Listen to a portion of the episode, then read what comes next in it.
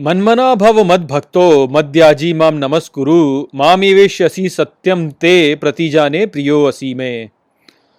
नमस्कार मित्रों मित्रों, ये जो श्लोक है भगवत गीता के अठारहवें अध्याय का पैंसठवां श्लोक है, जिसे हम गहराई से समझेंगे तो आइए सबसे पहले इसके अर्थ को समझते हैं। तो जो श्लोक है, वो कहता है, मनमना भव मद भक्तो अर्थात, मुझसे मन करो, मुझसे प्रेम, मद्याजी माम नमस्कुरु, अर्थात, मुझसे प्रार्थना करो, मुझे नमन माम इवेश्यसी सत्यम ते। अर्थात, मुझे ही ढूंढो तुम, सत्य में तुम प्रति जाने प्रियो असी में। अर्थात, उत्तर में जनित मेरे प्रिय हो। तो इस श्लोक में और अगले श्लोक में श्री कृष्ण गीता की शिक्षाओं का अंतिम निष्कर्ष प्रदान करते हैं। तो इसे ठीक ढंग से समझें, क्योंकि यहाँ जो हमें बताया गया है, उसके द्वारा ही हमें यह भान होता है कि हमारे जीवन का अंतिम उद्देश्य क्या है। और पुनः स्मरण रखें कि यहाँ पर जब श्री कृष्ण अर्जुन को संबोधित करते हैं तो उसके द्वारा वे वास्तव में अपने सभी भक्तों को संबोधित कर रहे हैं। तो श्री कृष्ण यहाँ पे अर्जुन से कहते हैं कि यह जान लो कि तुम्हारा मन भी मुझसे ही आता है, इसलिए केवल मुझसे ही प्रेम करो। मुझसे ही प्रार्थना करो, मुझे ही नमन करो और मुझे ही ढूंढो। प्रति उत्तर में ऐसा करने से तुम इस सत्य को जान लोगे कि तुम मुझे बहुत प्रिय हो।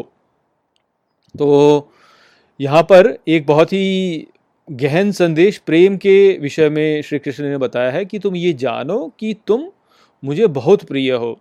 तो देखिए, सभी का स्वभाव इस संसार में आप देखिए, सभी का स्वभाव स्वयं से प्रेम करने का होता है।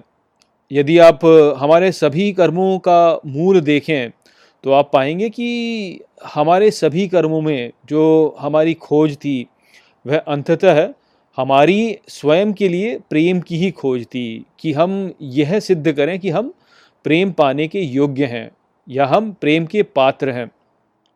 तो सुख वास्तव में प्रेम ही है। जब हम स्वयं को प्रेम के योग्य मानते हैं, तब हम सुखी होते हैं, और जब हम स्वयं को प्रेम के योग्य नहीं मानते, तब हम दुखी होते हैं। तो यह ही वास्तव में सुख और दुख की परिभाषा हम समझ सकते हैं कि जब हमें ऐसा लगता है कि हम प्रेम पाने के योग्य हैं तो हम सुखी होते हैं, और जब हमें ऐसा लगता है कि हम प्रेम पाने के योग्य नहीं हैं तब हम दुखी होते हैं। अब समस्या वास्तव में क्या होती है कि हम स्वयं को प्रेम पाने के योग्य तब मानते हैं, जब अन्य लोग हमें प्रेम देते हैं। जब हमें दूसरों से प्रेम मिलता है, तब हमें लगता है कि अच्छा हम प्रेम पाने के योग्य हैं और इसलिए हम फिर सुखी हो जाते हैं। यही कारण है कि जब कोई हमारा आत्मसम्मान जो है, उसे ठेस देता है तो हमें बहुत दुख होता है। वो जो दुख होता है, वो बिल्कुल ऐसा ही होता है, जैसे मान लो हमें किसी ने शारीरिक पीड़ा प्रदान कर दी हो। ऐसा इसलिए होता है क्योंकि हमें लगता है कि हम प्रेम पाने के योग्य नहीं हैं। और ठीक इसी प्रकार से ये जो प्रेम पाने की योग्यता है, इसी को हम शारीरिक पीड़ा के साथ में भी जोड़ सकते हैं कि देखिए, जब हमें शारीरिक पीड़ा होती है तो हमें इस बात का भान होता है कि हमारे शरीर के साथ में कुछ ठीक नहीं है। और क्योंकि हम स्वयं को अपना शरीर मानते हैं, इस कारण से जब हमारे शरीर के साथ में कुछ ठीक नहीं होता तो हमारे को ऐसा लगता है कि हमारे साथ में कुछ ठीक नहीं है। और जब हमारे साथ में कुछ ठीक नहीं है तो हम प्रेम पाने के योग्य नहीं हो सकते। तो इस प्रकार से जो है, जो शारीरिक पीड़ा होती है, वह भी दुख के साथ में जुड़ जाती है। ऐसे ही कि हम प्रेम पाने के योग्य नहीं हैं। तो यहाँ पर हम इस बात को समझ सकते हैं कि पीड़ा वास्तव में प्रेम से जुड़ी है कि जब हमें ये लगता है कि हम प्रेम पाने के योग्य नहीं हैं तो हमें पीड़ा होती है। और श्री कृष्ण यहाँ पर अर्जुन से कह रहे हैं कि इस मानसिकता से अलग हो जाओ, क्योंकि तुम यह जान लो कि भले ही कुछ भी हो जाए, तुम मुझे प्रिय हो, अर्थात तुम प्रेम के योग्य सदा ही हो। तो इस बात को सदा ध्यान में रखिए कि हम सभी वास्तव में प्रेम पाने के योग्य हैं, हम सभी वास्तव में प्रेम के पात्र हैं, भले ही हम कैसे भी हों, तब भी हम वास्तव में प्रेम के पात्र हैं ही हैं। तो अब तक आप ये तो समझ ही गए होंगे कि सभी प्राणियों द्वारा किए गए सभी जो कार्य होते हैं, उनके पीछे वास्तव में ईश्वर ही है। इसका अर्थ यह हुआ कि जब कोई हमारा अपमान करता है तो वह अपमान करने के पीछे भी वास्तव में ईश्वर ही है। दूसरे शब्दों में, जब हम ये सोचते हैं कि कोई हमारा अपमान कर रहा है तो वास्तव में ईश्वर हमारा अपमान कर रहा होता है, ऐसा हमें मानना चाहिए। तो ये यदि हम देखें तो इससे हमें लगता है कि अरे, इससे तो ईश्वर हमें प्रेम नहीं करता, किंतु यहाँ पे श्री कृष्ण बोल रहे हैं कि तुम इस बात में मत पढ़ो कि दूसरे ने मेरा अपमान करा तो मैं प्रेम योग्य नहीं हूँ। तुम सदा ये जानो कि मैं तुमसे प्रेम करता ही हूँ। मैं तुमसे प्रेम करता ही हूँ। तो तुम्हारा जब अपमान भी हो रहा है यदि किसी दूसरे से तो वह अपमान भी वास्तव में प्रेम से ही हो रहा है। इस बात को समझो। इस बात को मत समझो कि जब किसी ने तुम्हारा अपमान करा तो मैं प्रेम योग्य नहीं हूँ। नहीं, मैं प्रेम योग्य हूँ। और मेरा जो अपमान हो रहा है, ये किसी अन्य कारण से हो रहा है। तो इसलिए दुख पर विजय यदि हमें पानी है तो हमें इन बात, तीन बातों का ध्यान रखना ही होगा। पहली बात तो यह कि यहाँ पर इस संसार में किसी का भी अहंकार वास्तव में किसी भी क्रिया के वश में नहीं है। किसी का भी अहंकार किसी भी क्रिया के वश में नहीं है। तो जब कोई कुछ सोच, ये सोच के करता है कि मैं अपने अहंकार से कर रहा हूँ तो वह वास्तव में स्वयं के वश में होकर के कुछ भी नहीं कर रहा है। वह केवल बहाव में ही कर रहा है। दूसरी बात जो हमें समझनी है, वो यह है कि अपितु हर कोई यह सोचता है कि वह वास्तव में अपने अहंकार से कार्य कर रहा है, किंतु वास्तव में श्री कृष्ण ही सबके हृदय में विद्यमान है, जो कि उस व्यक्ति से वह कार्य करवा रहे हैं। तो जब व्यक्ति कोई भी कार्य करता है तो वह उस कार्य को वास्तव में कर नहीं रहा है। श्री कृष्ण उससे करवा रहे हैं। तो ये दूसरा तथ्य ध्यान में रखिए। और तीसरा तथ्य जो आपको ध्यान में रखना है, वो यह है कि हम भले ही जैसे भी हों, हमारे साथ भले ही कैसा भी व्यवहार हो रहा हो, किंतु श्री कृष्ण हम सभी से प्रेम करते हैं और उस व्यवहार को वो हमारे लिए अपने प्रेम के द्वारा ही करवा रहे हैं। तो जब हम इन तीन तथ्यों को समझ लेते हैं तो इसके पश्चात, हमें ये समझ लेना चाहिए कि जो भी कार्य दूसरों के अहंकार के मत से हमारी ओर किया जा रहा है, उसकी हमें चिंता ही नहीं करनी चाहिए। अर्थात इस तथ्य को जो व्यक्ति समझ लेगा, वह यह जानने के पश्चात कभी भी दूसरों के अहंकार के मत की चिंता ही नहीं करेगा। क्योंकि वह जानता है कि दूसरों के अहंकार के मत की कोई कोई औकात ही नहीं है आप ऐसे की उसका कोई मूल्य ही नहीं है, वो दो कौड़ी का है वास्तव में। दूसरों का मत, दो कौड़ी का है हमारे लिए। वह इस संसार को वास्तव में निचले स्वरूप अर्थात अहंकार और उचले स्वरूप अर्थात श्री कृष्ण के बीच परस्पर क्रिया के रूप में देखेगा। उसके लिए जब वह उसके अहंकार से तादात्म्य में है तो वह इस सारे संसार में श्री कृष्ण के साथ में क्रीड़ा कर रहा है, जहाँ पे कि संपूर्ण संसार जो है, वह श्री कृष्ण है और वह स्वयं केवल एक अहंकार है। और जब वह अपने अहंकार के तादात्म्य में नहीं होता है, तब वह श्री कृष्ण में ही विलीन हो जाता है, तब तो वह संपूर्ण एकता में ही चला जाता है।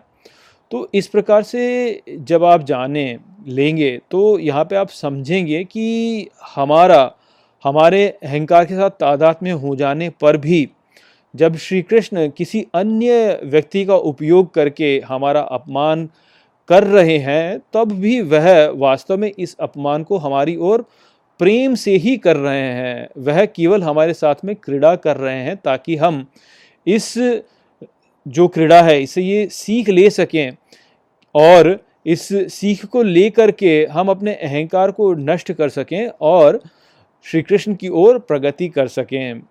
तो इसे समझकर हमें दूसरों के सभी कार्यों को श्री कृष्ण की कृपा के रूप में स्वीकार करना चाहिए और केवल श्री कृष्ण को प्रसन्न करने का प्रयास करना चाहिए।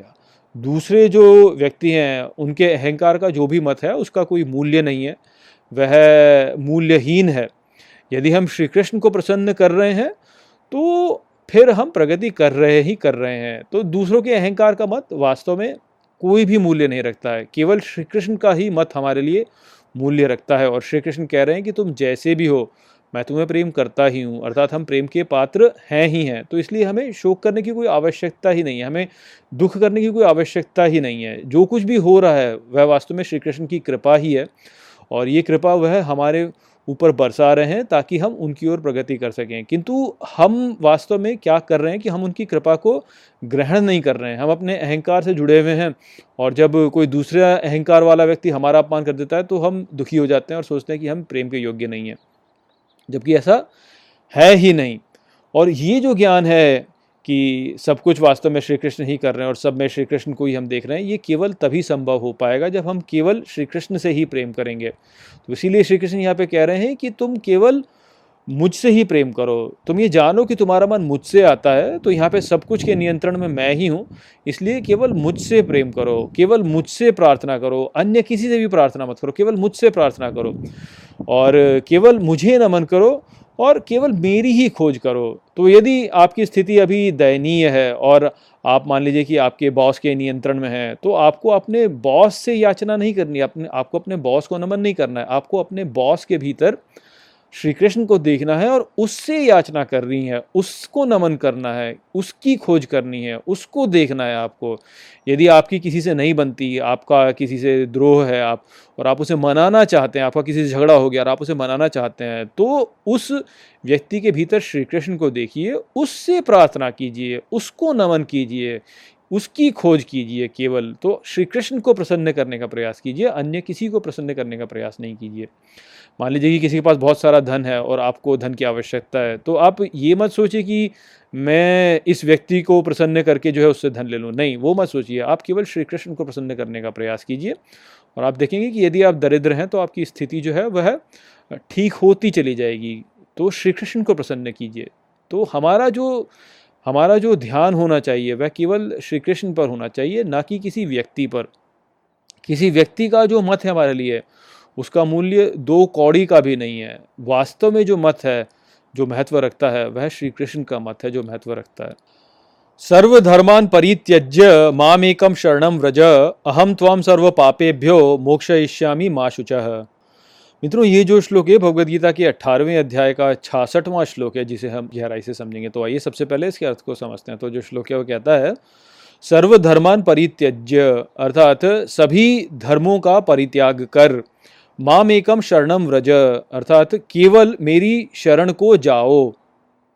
अहम त्वाम सर्व पापेभ्यो अर्थात मैं तुम्हें सभी पापों से मोक्ष इष्यामी माँ शुच। अर्थात मुक्त करूँगा, शोक मत मत करो।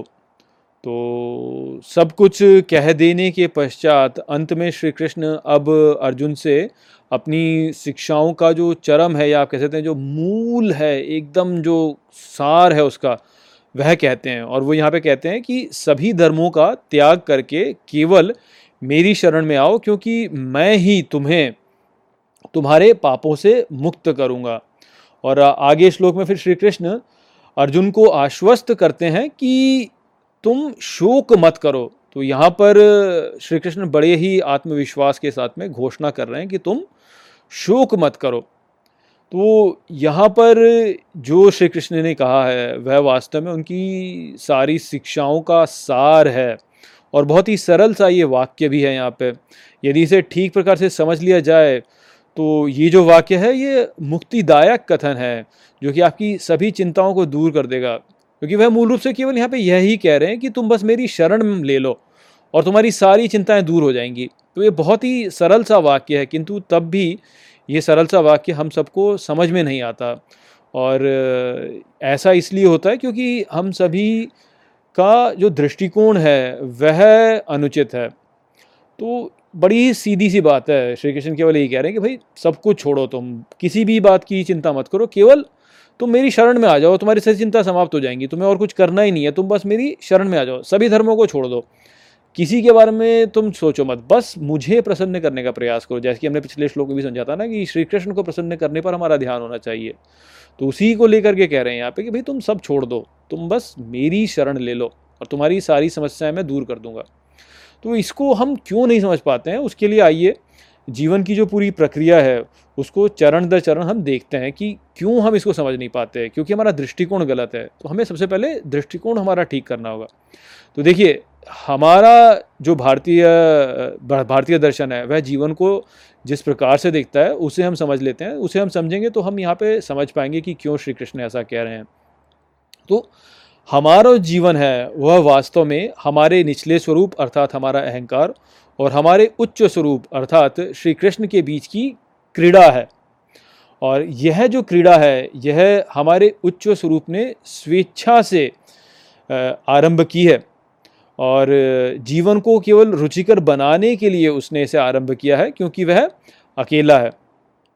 तो अपने भीतर हमारा जो उच्च स्वरूप है, वह अपनी शक्ति को एक गति प्रदान करता है और उस गति के द्वारा प्रत्येक निचला स्वरूप जो होता है, उसका उदय होता है और वह हमारा जो उच्च उच्च स्वरूप है, उसकी शक्ति का एक भाग है। अब उच्च स्वरूप जो है, उसने निचले स्वरूप को कर्म करने की स्वतंत्रता तो प्रदान की है, किंतु कर्म के परिणाम को निर्धारित करने की स्वतंत्रता प्रदान नहीं की। और अपने जीवन को जीते हुए हम वास्तव में क्या करते हैं कि अपने निचले स्वरूप से तादाद में कर लेते हैं, यह ही हमारी भूल होती है, और अपने उच्च स्वरूप की शक्ति को हम स्वयं से पृथक अनुभव करने लगते हैं। और इस प्रकार से निचला स्वरूप जो होता है, वह वास्तव में तो स्वयं को अपने उच्च स्वरूप के साथ जैसा ही मानता है, किंतु स्वयं को उसने सीमित कर लिया। तो यह ही वास्तव में अज्ञान है। और इस अज्ञान के कारण जो निचला स्वरूप है, वह ये सोचता है कि मैं परिणाम को नियंत्रित कर सकता हूँ और जो बाहरी संसार है, उसको मैं अपने निचले स्वरूप से जुड़ करके नियंत्रित कर सकता हूँ।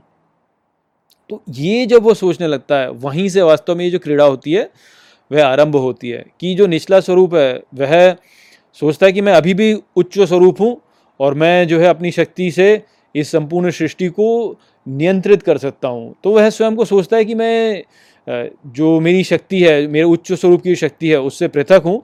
किंतु तब भी जो है वो उच्च स्वरूप के जैसे ही आरंभ सोच करके सोचता है कि मैं इसे नियंत्रित कर लूँगा। तो बस यह ही क्रीड़ा का आरंभ है और यह ही अज्ञान है वास्तव में। तो उच्च स्वरूप जो होता है, वह निचले स्वरूप को पुनः स्वयं में संभाल लेना चाहता है, जबकि जो निचला स्वरूप होता है, वह अपने स्वतंत्र अस्तित्व के लिए प्रयास करता रहता है। और इस प्रयास में निचला स्वरूप जो होता है, वह बार बार पराजित होता है, उससे पीड़ित होता है और अंततः उच्च स्वरूप की प्रधानता को स्वीकार करके ज्ञान में जाता है और उच्च स्वरूप के अधीन हो जाता है। तो बस इतना सा ही ये जो खेल है, जो कि चल रहा है यहाँ पर। तो जब आप इस बात को समझेंगे तो आप इसको अपने भीतर समाहित करके ठीक प्रकार से अपना जीवन व्यतीत कर पाएँगे। तो ये जो तथ्य है, इसको आप दो प्रेमियों के दृष्टांत द्वारा समझ सकते हैं, जहाँ की एक प्रेमी जो है, वह दूसरे को लुभाने के प्रयास में है, जबकि जो दूसरा है, वह नखरे दिखा रहा है। इस प्रकार से सोचिए। तो अधिकांश प्रेमी झूठे होते हैं और अंततः जो होता है, फिर जो प्रेमी है, वह सत्य को ही प्राप्त कर पाता है, जो नखरे दिखा रहा होता है। तो आप इसे ऐसे देखिए कि, देखिए, हमारा जो अहंकार है, उसको आप एक सुंदर कन्या के रूप में देखिए, जिसे बहुत से प्रेमी हैं जो कि लुभाने का प्रयास कर रहे हैं। अब ये जो प्रेमी है जो कि उसे लुभाने का प्रयास कर रहे हैं, ये सभी प्रेमी वास्तव में जो सच्चा प्रेमी है, उसके ही अलग अलग रूप हैं, किंतु ये जो प्रेमी ये झूठे हैं। और एक ही प्रेमी है जो कि सच्चा है। तो ये झूठे प्रेमी है, वह हो गए धन, संपत्ति, शक्ति, राष्ट्र, परिवार आदि। तो ये जो हमारी अहंकार रूपी जो कन्या है, यह जब इन झूठे प्रेमियों के चक्कर में पड़ जाती है तो ये जो झूठे प्रेमी होते हैं, वह उसे ठग लेते हैं। और ये जो कन्या है, अहंकार रूपी कन्या, यह फिर बहुत सारे कष्टों को झेलती है। जबकि यदि यही कन्या जो है वह अपने सच्चे प्रेमी को जान ले, जो कि श्री कृष्ण है, जो कि उच्च स्वरूप है, तब वह परम शांति को जाती है। तो श्री कृष्ण यहाँ ये कह रहे हैं कि इन सभी झूठे प्रेमियों को त्याग करके सच्चे प्रेमी की शरण में जाओ, जो कि हमारे भीतर गहराई में, हमारे हृदय की गहराई में विद्यमान है। तो केवल वह ही है जो कि हमें हमारे दुखों से मुक्ति प्रदान कर सकता है। किंतु हम उसकी शरण में जाते नहीं हैं और ये जो झूठे प्रेमी हैं, जैसे धन, संपत्ति, शक्ति, राष्ट्र आदि, इनके चक्कर में पड़ जाते हैं और दुखों को झेलते हैं। तो यदि हम अपने जीवन को इस दृष्टिकोण से देख पाएँ, जहाँ पर कि हमारा अहंकार जो है, वह एक सुंदर कन्या है और ये अलग अलग प्रकार के प्रेमी हैं, जिनमें से कि सच्चा प्रेमी केवल ईश्वर मात्र है तो हम फिर जान पाते हैं कि हमें वास्तव में किसी बात के लिए शोक करने की कोई आवश्यकता है ही नहीं, क्योंकि ये जो झूठे प्रेमी है, यह भी वास्तव में सच्चे प्रेमी के ही स्वरूप हैं। और ये जो सच्चा प्रेमी है, यह तो हमारे भीतर ही विद्यमान है। तो जीवन में जो सबसे बड़ा धन है, जिसको कि हम खोज रहे हैं, वह तो है प्रेम का धन। और ये जो प्रेम का धन है, इसका असीम सागर वास्तव में हमारे भीतर ही विद्यमान है, वह तो हमारे भीतर ही बैठ, बैठा है। तो हमें फिर बाहर जाने की आवश्यकता ही कुछ नहीं है। वह तो केवल एक हमारे लिए मृत तृष्णा रूप है बस। वास्तव में जो हमें चाहिए वो तो हमारे भीतर ही बैठा है। तो जब हम बाहर इसे खोजते हैं तो हम केवल मिथ्या को ही खोज रहे होते हैं, मिथ्या में ही जा रहे होते हैं। तो हमें वह सब करने की आवश्यकता ही नहीं है वास्तव में। तो जीवन में जितने भी धर्म हमने पाल लिए हैं कि अरे मुझे धन कमाना है, मुझे शक्ति प्राप्त करनी है मुझे आ, मुझे ये पा लेना है वो पा लेना है दूसरों का सम्मान पाना है और ये सभी जो धर्म हमने पाल लिए हैं अपने साथ में ये धर्म वा, वास्तव में मायने नहीं रखते। क्यों? क्योंकि जो हम वास्तव में खोज रहे हैं वह तो हमारे भीतर ही विद्यमान है और यदि हम उसे पालेंगे तो जो हमारे बाहर के धर्म हैं ये तो अपने आप ही जो है हमारे पूर्ण हो जाएँगे। तो ये बात यहाँ पे श्री कृष्ण कह रहे हैं कि हमें शोक करने की कोई आवश्यकता है ही नहीं क्योंकि हम जिन झूठे प्रेमियों के चक्कर में पड़ रहे हैं, वह वास्तव में वहाँ हैं ही नहीं। जो वास्तविक में सत्य प्रेमी है, जो सच्चा प्रेमी हमारा है, वह तो हमारे भीतर ही विद्यमान है। तो हमें इन बाकी प्रेमियों के चक्कर में पड़ना ही नहीं है। यदि हम इस सच्चे प्रेमी के साथ में एक हो जाएँगे तो ये जो हम सब कुछ ढूंढ रहे हैं बाहर, ये सब कुछ तो स्वतः ही प्राप्त हो जाएगा। उस, वह तो उसको तो उसकी चिंता तो हमें करने की आवश्यकता ही नहीं है, वह तो अपने आप हो जाएगा। तो हमारे जो सांसारिक कर्तव्य हैं, यदि हमें ऐसा लगता है कि ईश्वर को पाने के लिए जो है हम इन सांसारिक कर्तव्यों को ठीक प्रकार से नहीं कर पाएँगे तो हमें इसकी चिंता नहीं करनी चाहिए। यदि हम श्री कृष्ण को प्राप्त कर लेंगे तो ये जो हमारे सांसारिक कर्तव्य हैं, ये स्वतः ही हमारे पूर्ण होने लगेंगे। हमें कुछ करना नहीं पड़ेगा उसके लिए। श्री कृष्ण ये सुनिश्चित कर देंगे कि ये सभी हमारे लिए पूर्ण हो जाएँ। तो हम इस धोखे में रहते हैं कि हमें कुछ करना है, हमें ये करना है, हमें हमारे धर्मों का निर्वाह करना है, हमें अपने पुत्र धर्म का निर्वाह करना है, हमें अपने राष्ट्र धर्म का निर्वाह करना है, हमें अपने पिता धर्म का निर्वाह करना है और इन सभी धर्मों का हमें निर्वाह करना है। किंतु ये केवल मिथ्या है। हम, हमें वास्तव में केवल एक ही धर्म का, की चिंता करनी है कि हमारा श्री कृष्ण की ओर क्या धर्म है और यदि हम उस धर्म को पूर्ण कर लेंगे तो ये जो हमारे बाकी धर्म है, ये स्वतः ही पूर्ण होने लगेंगे। ये यदि हम समझ लें तो फिर हमारी सारी चिंताएँ स्वतः ही नष्ट हो जाएँगी। तो इसीलिए श्री कृष्ण यहाँ पे कि तुम चिंता करो ही मत, तुम्हें चिंता करने की कोई आवश्यकता ही नहीं है। क्यों? क्योंकि जो तुम खोज रहे हो, वो तुम्हारे भीतर ही विद्यमान है, जो कि मैं हूँ। मैं तुम्हारे हृदय में ही बैठा हूँ और मैं प्रेम का असीम सागर हूँ। तो तुम तो प्रेम को खोज रहे हो तो वो प्रेम तो मैं तुम्हें ऐसे ही प्रदान कर दूँगा। और जो ये तुम सोचते हो कि बाहर की जो चीज़ें जिनका मुझे, कि मुझे चिंता करनी है कि मैं इनको कैसे निर्वाह करूँ तो उसकी चिंता मत करो।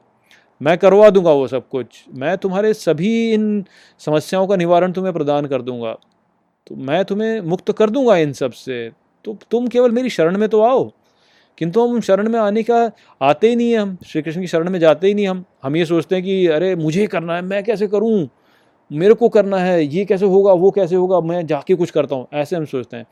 हम ये नहीं सोचते कि अरे मैं श्री कृष्ण से प्रेम कर लेता हूँ, ये सब हो जाएगा, चिंता मत करो, हो जाएगा, श्री कृष्ण सब करवा देंगे। जो हो रहा है उसे होने दो, जो आ रहा है उसे आने दो, जो जा रहा है उसे जाने दो। जितना करना है, केवल उतना करो, जो कि श्री कृष्ण हमें भेज रहे हैं, केवल उतने को करो, उतने को करके श्री कृष्ण की शरण में रह करके जब हम कार्यों को करेंगे तो धीरे धीरे सभी कार्य हमारे पूर्ण होते जाएँगे। तो चिंता करके और जो है ऐसे मत करो कि अरे मेरे बच्चों का क्या होगा, मेरी पत्नी का क्या होगा, मेरे माता पिता का क्या होगा, मेरे राष्ट्र का होगा, ऐसे मत सोचो। केवल जो सामने आ रहा है, उसको करते जाओ बस। उसको आप करते जाओ, श्री कृष्ण की कृपा के रूप में जो आपके भाग में आ रहा है, जो भी करना है आपको, जो भी आपके भाग में स्वतः आ रहा है, उसको करते जाओ बस। मान लीजिए कि आप अपने ऑफ़िस में हैं तो आपके ऑफ़िस में मान लीजिए कि आपके जो प्रबंधक है, उन्होंने आपको कुछ कार्य दे दिया तो बस उन कार्य, उस कार्य को कर दीजिए। ये मत सोचिए कि अरे इसका मुझे क्या होगा, ये होगा कि वो होगा, क्या होगा। नहीं, कार्य आ गया तो आप कर दीजिए बस उसको। कह दीजिए कि भाई, मेरे, मेरा जो प्रबंधक है, मेरा जो बॉस है, उसमें भी तो श्री कृष्ण है तो श्री कृष्ण ने ये कार्य मुझे दिया। मैंने कर दिया। आपके माता पिता हैं, वो आपको कुछ करने को बोलते हैं या आपसे कुछ याचना करते हैं तो उसको पूरा कर दीजिए। ये मत सोचिए अरे मेरे माता पिता का क्या होगा? यदि आपकी क्षमता है उसे करने की तो कर दीजिए उसको। यदि आपकी क्षमता नहीं है तो बता दीजिए कि भाई मेरी क्षमता नहीं है, मैं इतना कर सकता हूँ तो इतना करूँगा। उसको भी ऐसे श्री कृष्ण की ही कृपा के रूप में मान लीजिए और उसको भी कर दीजिए ऐसे ही। आपकी पत्नी आपसे कुछ करने को कहती है। तो आप उसको भी श्री कृष्ण की कृपा मान के ही उसको कर दीजिए कि जितना कर सकते उतना कर दीजिए। अत्यधिक प्रयास मत कीजिए कि अरे ये भी कर दूँ, वो भी कर दूँ, वो भी कर दूँ। जितना कर सकते उतना कर दीजिए, बाकी ये बोल दीजिए कि भाई नहीं कर सकता मैं, मेरे मेरे, मेरी क्षमता से बाहर है। बच्चे यदि कुछ करने को कहते हैं तो जितनी आपकी क्षमता उतना कर दीजिए। उससे अधिक मत कीजिए चिंता बिल्कुल मत कीजिए कि अरे मैं ये कैसे होगा, ये कैसे होगा, ये कैसे होगा। तो जब आप इस प्रकार से करेंगे, अपने भीतर स्थिर रह करके कि सबके भीतर श्री कृष्ण है, मेरे भीतर भी श्री कृष्ण है, यही प्रेम का स्रोत है। तो जितना करना है, उतना कीजिए, जो आ रहा है, उसे आने दीजिए, जो जा रहा है, उसे जाने दीजिए। जितना करना है, उतना कीजिए और केवल शांति से श्री कृष्ण की शरण में बैठे रहिए। ये श्री कृष्ण यहाँ कह रहे हैं कि सभी धर्मों को त्याग करके केवल मेरी शरण में बैठे रहो, इस प्रकार से। और ऐसे बैठे रहोगे श्री कृष्ण कहते हैं कि मैं स्वतः ही तुम्हारी सारी समस्याओं का निवारण कर दूँगा, सारे पापों से मैं तुम्हें मुक्त करा दूँगा। तो शोक बिल्कुल मत करो, कि नहीं हो पा रहा तो शोक मत करो। मान लीजिए कि आपकी पत्नी आपसे बहुत सारे गहने मांग रही है और आप दे नहीं पा रहे हैं तो शोक मत करो उसको लेकर के, भाई, जितनी मेरी क्षमता उतना दे दिया, उससे अन्य नहीं दे सकता, अब वो आप पे चिढ़े, चाहे जो करे ठीक है। तो इस प्रकार से व्यक्ति को करना है। आपके बॉस ने आपसे कुछ करने को कहा। आपने जितना कर सकते उतना कर दिया। अब मान लीजिए कि नहीं हो पा रहा है पूरा कार्य तो बहुत अधिक प्रयास मत कीजिए। आपका बॉस आप यदि चिढ़ भी रहा है तो उसको भी श्री कृष्ण की कृपा मान करके स्वीकार कर लीजिए कि भाई अब ऐसे ही है, क्या कर सकते हैं? तो उसके लिए ज़्यादा चिंता मत कीजिए। तो ऐसे श्री कृष्ण की शरण में बैठे रहिए। ऐसा मत सोचिए अरे मैं तो कर ही नहीं पा रहा हूँ। जितनी मेरी क्षमता है, उतना कीजिए। और बाकी श्री कृष्ण के साथ में जुड़े रहिए। ऐसे करने को यहाँ पे श्री कृष्ण कह रहे हैं। ऐसे करेंगे तो शांत रहेंगे और श्री कृष्ण कह रहे हैं कि मैं धीरे धीरे धीरे धीरे तुमको मुक्त करा दूँगा। तो शोक बिल्कुल मत करो कि अरे मैं अपने बॉस का कार्य नहीं कर पाया, अरे मैं ऑफ़िस में इतना नहीं कर पाया, मैं अपनी पत्नी को ये नहीं दे पाया, मैं अपने माता पिता के लिए ये नहीं कर पाया। जितनी मेरी क्षमता थी उतना किया, उससे अधिक तो अब नहीं कर सकते तो शोक करने की कोई बात ही नहीं कि मैं तो पापी हो गया कि मैं ये नहीं कर पाया। तो ऐसे मत कीजिए। ये यही संदेश यहाँ पे श्री कृष्ण कहता है ये श्री कृष्ण की शिक्षाओं का चरम है कि चिंता मत करो। जितना कर सकते हो, उतना करो। जो आ रहा है करने के लिए, उसको, उससे भागो मत, उसको करो और जो जा रहा है, उसको पकड़ो मत कि भाई, मैं पकड़ के रखूँ कि अब ये जाए नहीं मुझसे। उसको पकड़ो भी मत। जो आ रहा है, आने दो। जो जा रहा है, जाने दो। जो करना है, उसको करो और सब कुछ को श्री कृष्ण का की कृपा मान करके स्वीकार कर लो। ये जानो कि सबके भीतर श्री कृष्ण विद्यमान है, वह ही सबसे कार्य करवा रहे हैं। तो जो भी कार्य हो रहा है, वह श्री कृष्ण की इच्छा से ही हो रहा है और ये मेरे भले के लिए हो रहा है। सारे कार्य यहाँ पे अच्छे हो रहे हैं। शांत रह करके इस प्रकार से देखो। तो श्री कृष्ण की शरण में रहोगे। इस प्रकार से श्री कृष्ण की शरण में रह करके श्री कृष्ण हम सबको मुक्त करा देंगे। तो शांत हो जाइए। बिल्कुल चिंता मत कीजिए। सब ठीक है यहाँ पर। इदम ते न तपस्काय, न भक्ताय कदाचन, न चा शुश्रूषवे वाच्यम न च माम यो अभ्यसूयति। मित्रों, ये जो श्लोक है, भगवदगीता के अट्ठारहवें अध्याय का सड़सठवां श्लोक है, जिसे हम गहराई से समझेंगे। तो आइए सबसे पहले इसके अर्थ को समझते हैं। तो जो श्लोक है, वो कहता है इदम ते न तपस्काय, अर्थात इसे तुम न तप न करने वाले के लिए, ना भक्ताय कदाचन, अर्थात न भक्ति न करने वाले के लिए कभी भी न चा शुश्रूषवे वाच्यम, अर्थात और न, नहीं सुनने वाले के लिए बोलना, न च माम यो अभ्यसूयति, अर्थात और न उसके लिए जो मुझसे द्वेष करता है। तो यहाँ पर श्री कृष्ण अब अर्जुन से कह रहे हैं कि न तो इस ज्ञान को उन्हें दो जो तप नहीं करते न ही उन्हें दो जो भक्ति नहीं करते, न ही इस ज्ञान को उन्हें दिया जाना चाहिए जो इस प्रकार के ज्ञान को सुनना नहीं चाहते, और यह ज्ञान निश्चित रूप से उन लोगों को नहीं दिया जाना चाहिए जो मुझसे द्वेष करते हैं। तो श्री कृष्ण यहाँ पर अर्जुन से यह ही कह रहे हैं कि तुम इस ज्ञान को ऐसे ही किसी ऐरे गहरे नत्थु कहरे को मत दो। ये ज्ञान जो है, ये केवल विशेष व्यक्तियों को ही देना चाहिए। अब प्रायः लोग हिंदू धर्म पर यह आरोप लगाते हैं कि हिंदू समाज में ज्ञान को जानबूझकर समाज के निचले वर्ग से दूर रखा गया। या कहते हैं कि ज्ञान को जानबूझकर छिपा के रखा गया। किंतु यहाँ पर श्री कृष्ण के कथन से हम समझ पाते हैं कि ऐसा वास्तव में क्यों किया गया? इसके पीछे का कारण क्या था? तो श्री कृष्ण ने यहाँ पर जो ज्ञान दिया है भगवत गीता में, वह ज्ञान अत्यंत गुह्य ज्ञान है। ये बहुत ही गहन है। ऐसा ज्ञान है जिसे कि तुरंत समझा नहीं जा सकता। देखिए, जिस प्रकार से जब गणित को किसी को बताया जाता है तो ये बोला जाता है कि तुम गणित की जो समस्याएँ हैं, उनका अभ्यास करो, तभी तुम इन विचारों को ठीक प्रकार से समझ पाओगे। तो जब कोई ज्ञान होता है, उसको अपने भीतर कंठस्थ करने के लिए व्यक्ति को अभ्यास करना होता है। तो जिस प्रकार से ये गणित के लिए लागू होता है, ठीक उसी प्रकार से आध्यात्मिक ज्ञान के लिए भी ये लागू होता है। केवल ऊपर ऊपर से कुछ पढ़ पढ़ लेना, जान लेने से जो है आपको आध्यात्मिक ज्ञान नहीं होता। आध्यात्मिक ज्ञान को ठीक प्रकार से धारण करने के लिए श्रद्धा द्वारा भक्ति और तपस्या करने की आवश्यकता होती है। तो जिस व्यक्ति में श्रद्धा और भक्ति नहीं है, यदि आप उसको इन शिक्षाओं को प्रदान करेंगे तो वह व्यक्ति जो है वह इन शिक्षाओं का अर्थ ठीक प्रकार से जान नहीं पाएगा और वह वास्तव में अर्थ का अनर्थ ही कर देगा। और यदि ऐसे लोगों के हाथ में ये ज्ञान आ जाता है और वह इस ज्ञान को प्रभुत्व में ले आते हैं, अर्थात ऐसा हो जाता है कि केवल वे ही लोग हैं जो कि ज्ञान को प्रसारित कर सकते हैं तो उस स्थिति में जो सभ्यता है उसका पतन हो सकता है। हम इतिहास में देख सकते हैं कि कैसे हिंदू समाज के ऐसे पतन भी हो गया, जहाँ पर कि विचार जैसे कि स्वधर्म हो गया, वर्ण हो गया नियत कर्म हो गया, इन विचारों को अनुचित रूप से समझ लिया गया और जिन लोगों के हाथ में ये ज्ञान आ गया, उन्होंने इसकी उल्टी सीधी व्याख्या कर दी और ऐसे ही जो है फिर हमारा समाज पतन में गिर गया, जहाँ पर कि ये जो समाज हमारा था, वह बहुत ही प्रतिबंध प्रतिबंध लाने वाला जो जन्म आधारित जाति व्यवस्था है, उसमें गिर गया। तो हम देख सकते हैं कि जब इस प्रकार का ज्ञान जो होता है, वह ऐसे लोगों के हाथ में आ जाता है जो कि इसे ठीक प्रकार से नहीं समझते हैं तो वह समाज का पतन कर देते हैं। तो जैसा कि हमने पिछले श्लोक, जैसा कि हम जो है अगले श्लोक में अब समझेंगे कि इस ज्ञान को दूसरों को प्रदान करने में उदार होने की आवश्यकता होती है। उसी प्रकार से हम श्री कृष्ण की उपासना करते हैं। तो ये बात ठीक है कि इस ज्ञान को उदारता से सब में प्रसारित करना चाहिए। किंतु यदि इस ज्ञान को हमने अज्ञानी लोगों को दे दिया और अज्ञानी लोगों ने इस पर अधिकार जमा लिया तो वह इस ज्ञान की जो उच्चता है, उसको नष्ट कर देंगे और इस ज्ञान को अपने स्तर पर ले आएँगे, अज्ञान के स्तर पर ले आएँगे। और जब कोई भी उच्च ज्ञान अज्ञान के स्तर पर गिरता है तो नष्ट ही हो जाता है।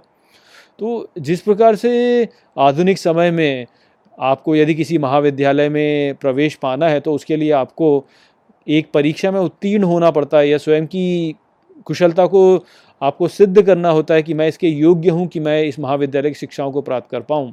उसी प्रकार से श्री कृष्ण यहाँ पे कह रहे हैं कि उस व्यक्ति की योग्यता का मूल्यांकन करो, जिसको कि तुम यह यह ज्ञान प्रदान कर रहे हो। अन्यथा ये जो ज्ञान होगा, यह मूढ़ों के हाथ में पड़ जाएगा और मूढ़ जो होंगे, वह इस ज्ञान को नीचे गिरा देंगे, अपने स्तर पर ले आएँगे।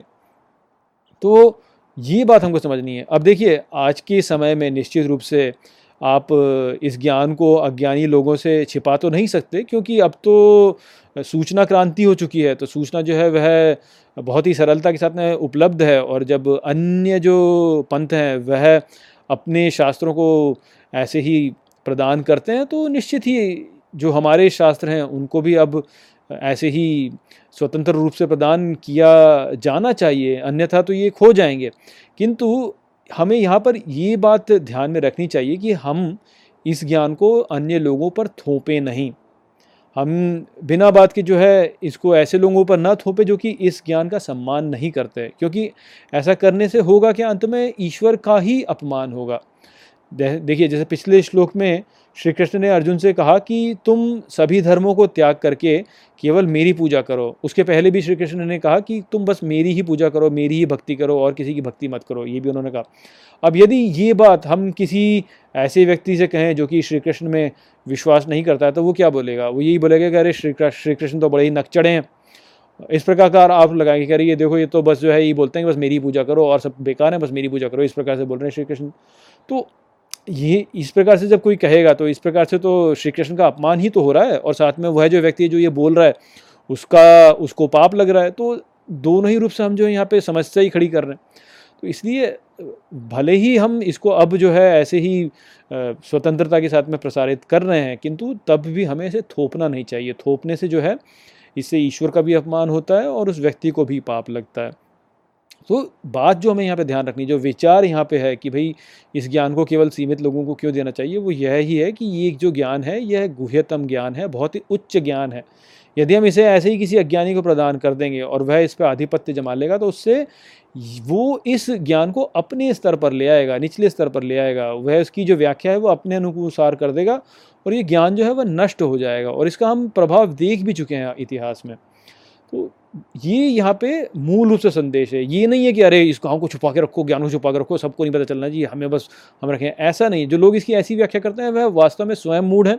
इस ज्ञान को पहली बात तो समझते नहीं है और वह श्री कृष्ण और आप कह सकते हैं कि इन गहरे ज्ञानों से द्वेष ही करने वाले लोग होते हैं। तो उनकी बातों में मत पड़िए। ठीक प्रकार से समझिए यहाँ पे कि इस ज्ञान में बहुत गहराई है और इस ज्ञान की उचित व्याख्या करना अनिवार्य है। इसकी उचित व्याख्या नहीं की गई तो ये ज्ञान जो है, वह नष्ट हो जाएगा। इसलिए श्री कृष्ण यहाँ पे ये कह रहे हैं, य इदम परमम गुह्यम मद भक्तेश्व विधास्यति, भक्ति भक्तिमयी पराम कृत्वा मामे वेश्यत्य संशय। मित्रों, ये जो श्लोक है भगवदगीता के अठारहवें अध्याय का अड़सठवां श्लोक है, जिसे हम गहराई से समझेंगे। तो आइए सबसे पहले इसके अर्थ को समझते हैं। तो जो श्लोक है, वो कहता है यह इदम परमम गुह्यम, अर्थात जो इस परम गहन को मद भक्तेष्विधास्यति अर्थात मुझ से भक्तों में देता है। भक्तिमयी पराम कृत्वा, अर्थात मेरी परम भक्ति करके माँ में वेश्यत्य संशय, अर्थात मुझे निश्चित ही प्राप्त करता है बिना संशय के। तो यहाँ पर श्री कृष्ण कह रहे हैं कि जो इस परम गहन ज्ञान को मुझसे, मेरे भक्तों को देता है, वह मेरी परम भक्ति करके मुझे निश्चित ही प्राप्त करता है, इसमें कोई संदेह है ही नहीं। तो हम पहले ही जान चुके हैं कि इस संसार में हम जो कुछ भी कर्म करते हैं, वह श्री कृष्ण को ही अर्पण है। भले ही हम इस बात को जाने या ना जाने, किंतु हम जो कुछ भी करते हैं, वह सब कुछ वास्तव में श्री कृष्ण को ही अर्पण है। और यहाँ पर अब श्री कृष्ण कह रहे हैं कि इन सभी अर्पणों में से जो सर्वोत्तम अर्पण है, वह मेरे भक्तों को यह ज्ञान प्रदान करना है, क्योंकि जो ऐसी सेवा अर्पण करता है, वह मुझको ही प्राप्त करता है। तो सर्वोच्च कार्य जो है, वह वास्तव में इस ज्ञान को प्राप्त करना और फिर इस ज्ञान का वितरण करना ही है इस संसार में। तो ये जो बात है, उसको हम इस प्रकार से समझ सकते हैं। देखिए, जैसे कि जो ज्ञान को बांटना होता है, उसकी जो सबसे ऊँची सुंदरता होती है, वो यह होती है कि ज्ञान को बांटने से ज्ञान कभी घटता नहीं है, बल्कि ज्ञान जो होता है, उसमें वृद्धि ही होती है। जहाँ भौतिक धन को आप देखेंगे तो यदि आप भौतिक धन का वितरण करेंगे तो उससे भौतिक धन जो है, वह क्षीण होता चला जाएगा। किंतु यदि आप ज्ञान का वितरण करेंगे तो ज्ञान के वितरण से ज्ञान कभी क्षीण नहीं होता, उसमें सदा वृद्धि ही होती है। इसलिए जो भी इस ज्ञान को बांटता है, वह निश्चित रूप से ज्ञान में वृद्धि ही कर रहा होता है। और जो भी हम अर्पण करते हैं, वह ही हमें प्राप्त भी होता है। तो यदि आप धन अर्पण करेंगे तो आपको धन प्राप्त होगा। ये तो होता ही है कि जो भी आप श्री कृष्ण को अर्पण करेंगे वह ही आपके लिए वृद्धि करता चला जाएगा। तो यदि आप श्री कृष्ण को धन अर्पण करेंगे तो आपका धन जो है उसमें वृद्धि होती चलाएगी ठीक, इसी प्रकार से यदि आप ज्ञान को अर्पण करेंगे तो आपका जो ज्ञान है, उसमें वृद्धि होती चली जाएगी। तो अधिकाधिक इस ज्ञान को बांटने से व्यक्ति का ये जो ज्ञान है, वह बढ़ता चला जाता है। तो ज्ञान में वृद्धि के साथ निश्चित ही व्यक्ति जो होता है, वह ईश्वर के समीप बढ़ता चला जाएगा, क्योंकि वह जो ज्ञान है, वह उसका बढ़ रहा है। अब यहाँ पे कृपया ध्यान में रखें कि जो सच्चा अर्पण होता है, जो सच्ची भेंट होती है, वह, वो होती है जहाँ पर कि उस भेंट के प्रति व्यक्ति उसकी अपेक्षा में कुछ और पाने की कामना नहीं करता, केवल ईश्वर को ही प्राप्त करना चाहता है।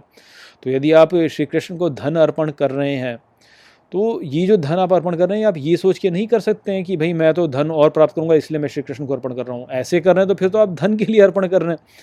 तो आप जब श्री कृष्ण को धन अर्पण करें तो यह ही सोचिए करें कि मैं ईश्वर का सेवक हूँ, इसलिए मैं ये धन श्री कृष्ण को अर्पण कर रहा हूँ। तो ठीक उसी प्रकार से जब व्यक्ति इस ज्ञान को अर्पण करता है तो उसको भी इस बात का ध्यान रखना चाहिए कि वह इस ज्ञान का वितरण यह सोच के ना करें कि इसके प्रति मैं कुछ और प्राप्त करूँगा। जैसे कि मान लीजिए कोई इस ध्यान, इस ज्ञान को केवल इसलिए अर्पण करने लगे कि वो सोचे कि अरे मुझे और जो है, और मेरे शिष्य प्राप्त हों, मेरे, मुझे और चेले प्राप्त हो। यदि इस प्रकार से ध्यान, ज्ञान का अर्पण करता है, या ज्ञान का अर्पण करता है कि मुझे एक आश्रम में वृद्धि करनी है, मेरे आश्रम को बढ़ाना है और फिर मैं उससे जो है अपने आश्रम को चलाऊँगा और खूब सारा धन कमाऊँगा, इस प्रकार से यदि कोई व्यक्ति इस ज्ञान का वितरण कर रहा है तो फिर उसे वो लाभ नहीं होगा।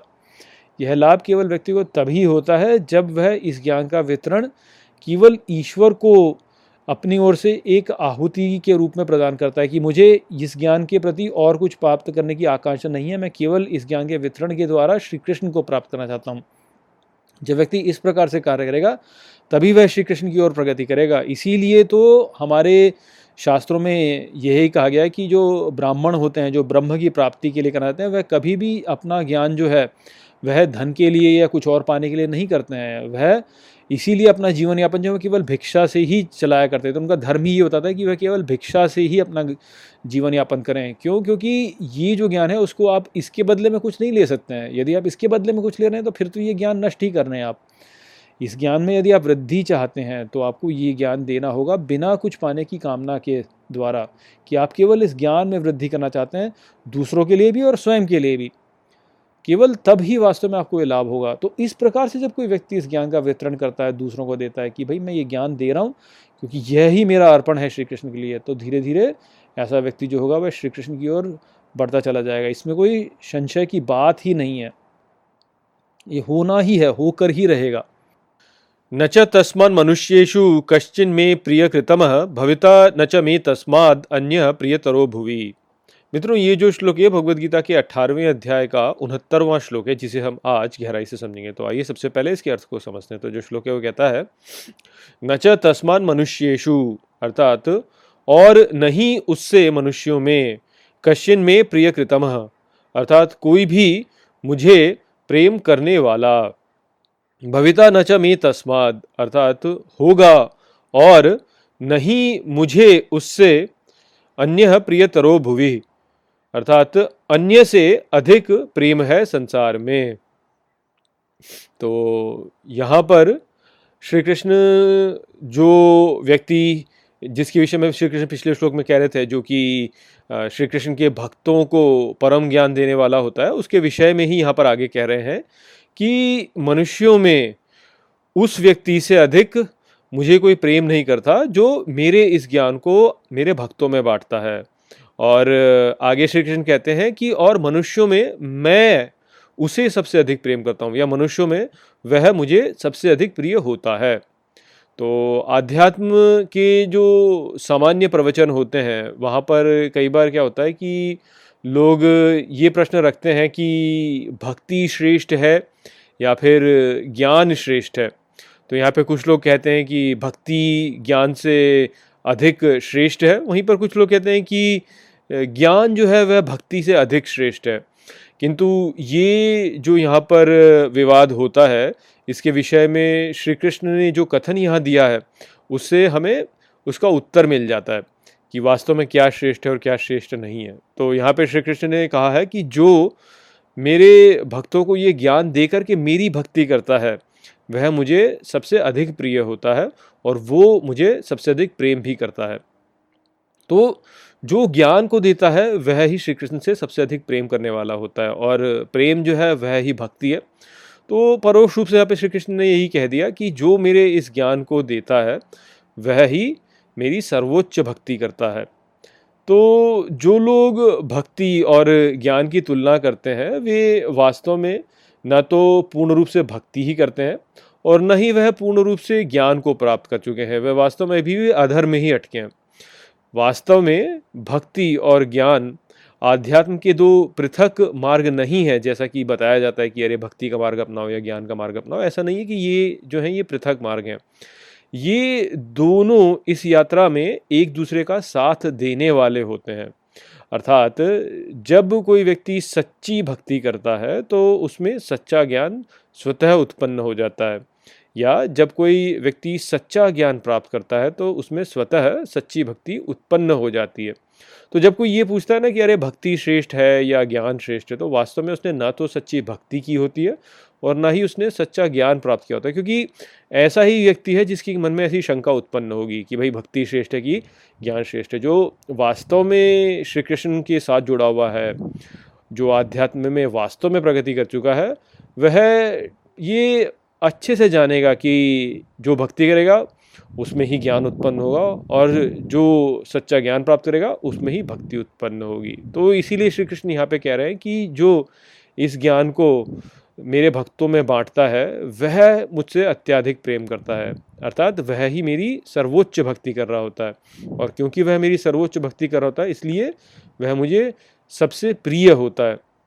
तो इसलिए इस चक्कर में मत पड़िए कि मैं भक्ति का मार्ग अपनाऊँ या मैं ज्ञान का मार्ग अपनाऊँ। जो भी आपको अच्छा लगता है आपके व्यक्तित्व के अनुसार, उस मार्ग को आप अपना लीजिए। यदि आप भावनात्मक हैं तो आप भक्ति का मार्ग अपना लीजिए। यदि आप यदि आप टेक्निकल हैं, आप बौद्धिक स्तर पर काम करने वाले हैं तो आप ज्ञान का मार्ग अपना लीजिए।